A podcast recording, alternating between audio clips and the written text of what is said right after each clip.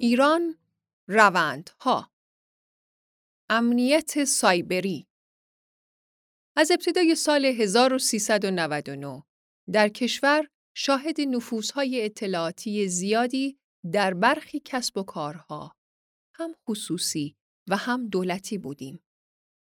برای جلوگیری از این روند در آینده چه باید کرد؟ جنگی که تمام نمی شود. حملات سایبری و نفوذ اطلاعاتی اکنون رواج زیادی یافته و هر ساله پرحجمتر و پرهزینه تر می شوند. در مقابل با وجود توانایی ما در جلوگیری از این حملات و بالا بردن امنیت و بهداشت سایبری این نفوذها کاهش نیافته است. نویسنده مرزی شمس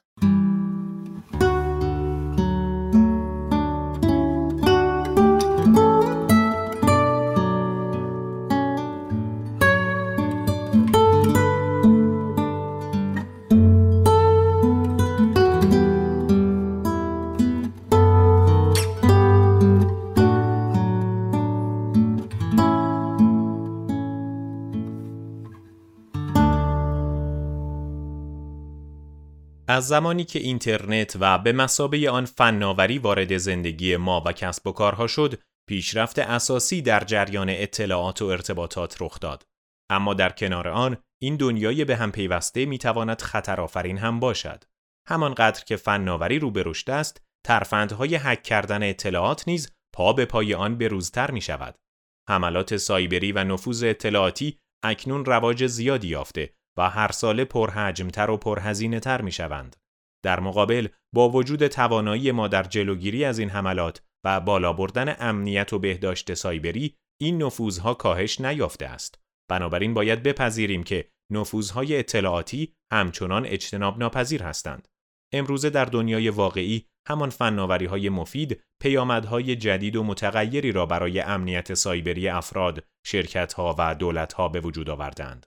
این پیامدها می توانند به سادگی ایجاد رمز عبوری جدید و سخت پس از نفوذ اطلاعاتی باشند یا می توانند ریسک هایی ترسناک باشند مانند اینکه دشمنی خارجی بتواند چراغهای خیابان را خاموش کند یا سیستم های تصفیه آب را از کار بیاندازد یا حتی بر زیر های نظامی غلبه کند. هرچند مدیریت این ریسک ها از قدیم به عهده کارشناسان و تکنسین ها بوده اما دیگر نمی‌توان حوزه امنیت سایبری را به متخصصان فناوری اطلاعات محدود کرد بلکه همه افراد با آن درگیر هستند. همان گونه که صاحب یک کسب و کار باید برای تأمین امنیت محصولات و خدمات خود تلاش کند افراد نیز باید از بارگذاری مدارک هویتی خود در جای امن اطمینان پیدا کنند. اکنون دیگر حوزه امنیت سایبری صرفاً متعلق به آینده پژوهان فناوری و بومیان دیجیتال نیست. همه ما چه بخواهیم و چه نخواهیم به این دنیای جدید وارد شده ایم. این مسئله برای همه روشن است که در حال حاضر تک تک افراد جامعه درگیر این مسئله هستند و باید برای رفع تهدیدات این حوزه نقش خود را یاد بگیرند.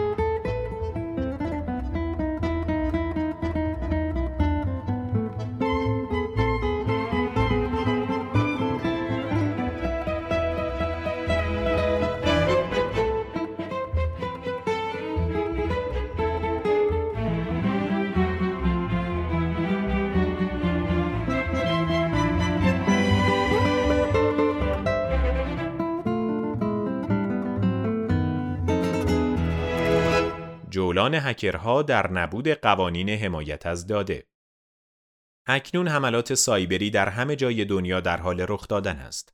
همین چند ماه گذشته هکرها مدعی شدند که به سورس کدهای مایکروسافت دست یافتند.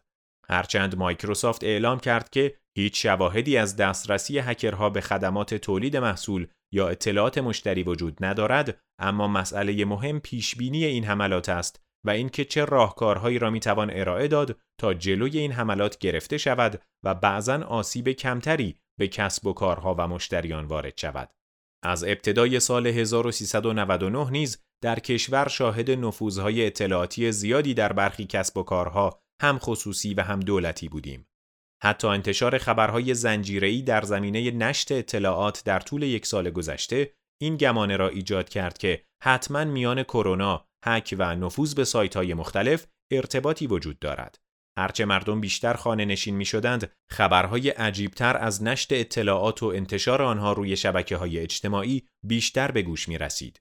اگر جرقه انتشار چنین خبرهایی به واسطه ی هک مرکز دیتای علی بابا زده شد، هک آیدی های تلگرام طلایی و پس از آن لو رفتن اطلاعات کاربران سیب اپ به بازی ادامه دادند تا جایی که هر روز خبرهای عجیب تری شنیده می‌شد.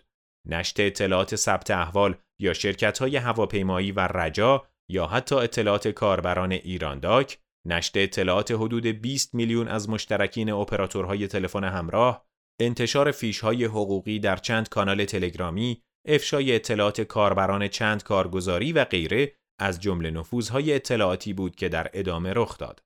از سوی دیگر با الکترونیکی شدن احراز هویت با اینکه بستری آسانتر برای افراد ایجاد شد اما از سوی دیگر اطلاعات کاربران در معرض افشا قرار گرفت.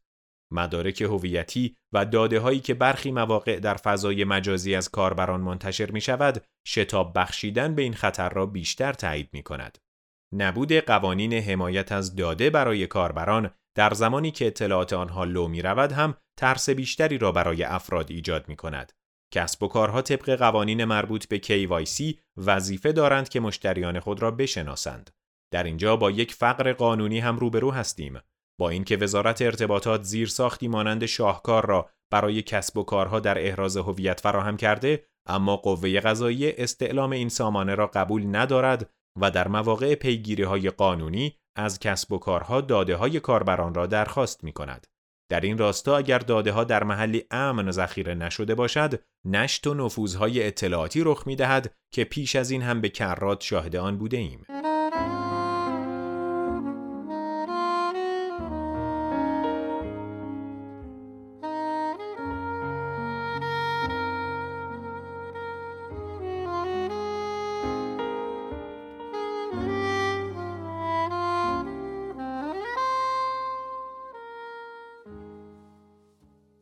فاجعه با یک کلیک مردم عموما در وضعیت بحران به ویژه اگر بحران مدت زمان زیادی طول بکشد اشتباهاتی مرتکب می شوند که در شرایط عادی امکان آن کمتر است. در فضای آنلاین می توان این اشتباه را با کلیک روی لینکی نامعلوم مرتکب شد. در واقع حدود 98 درصد از حملات سایبری روش های مهندسی اجتماعی را به کار می گیرند. مجرمان سایبری در ابداع روشهای جدید برای بهره برداری از کاربران و فناوری در راستای دسترسی به رمز عبورها، شبکه ها و داده ها خلاقیت زیادی دارند و عموماً از موضوعها و روندهای مورد علاقه کاربر استفاده می کنند تا کاربر را به رفتار ناامن آنلاین وسوسه کنند. اضطراب می تواند باعث شود کاربران کارهایی انجام دهند که در شرایط دیگر به نظرشان غیرمنطقی یا نامعقول می رسد. مثلا هدف یکی از حملات سایبری در خصوص افرادی بوده که به دنبال اطلاعات بسری در زمینه گسترش ویروس کرونا میگشتند. نقشه‌ای در منبع آنلاین معتبری بارگیری شده و از کاربران درخواست شده بود نقشه را دانلود کنند. اما در واقع آنها برنامه بدافزاری را دانلود کردند که دستگاهشان را به خطر میانداخت و به هکرها امکان می‌داد به رمز عبورهای ذخیره شده دسترسی داشته باشند. آینده خوب و بد امنیت سایبری با هوش مصنوعی. فعالان حوزه امنیت سایبری معتقدند که در آینده نزدیک همانطور که سیستم های هوش مصنوعی مهارت و توانایی بیشتری به دست میآورند شاهد اتوماتیک تر شدن و به طور فزاینده ای پیچیده تر شدن حملات مهندسی اجتماعی نیز هستیم. با افزایش حملات سایبری که از هوش مصنوعی نشأت می‌گیرند انتظار می رود انفجاری در حوزه نفوذ به شبکه، سرقت اطلاعات شخصی و گسترش جهانی ویروس های کامپیوتری هوشمند رخ دهد. با این حال همه امید ما برای دفاع از خود در برابر هک هایی که از هوش مصنوعی بهره می‌برند استفاده از هوش مصنوعی بیشتر است.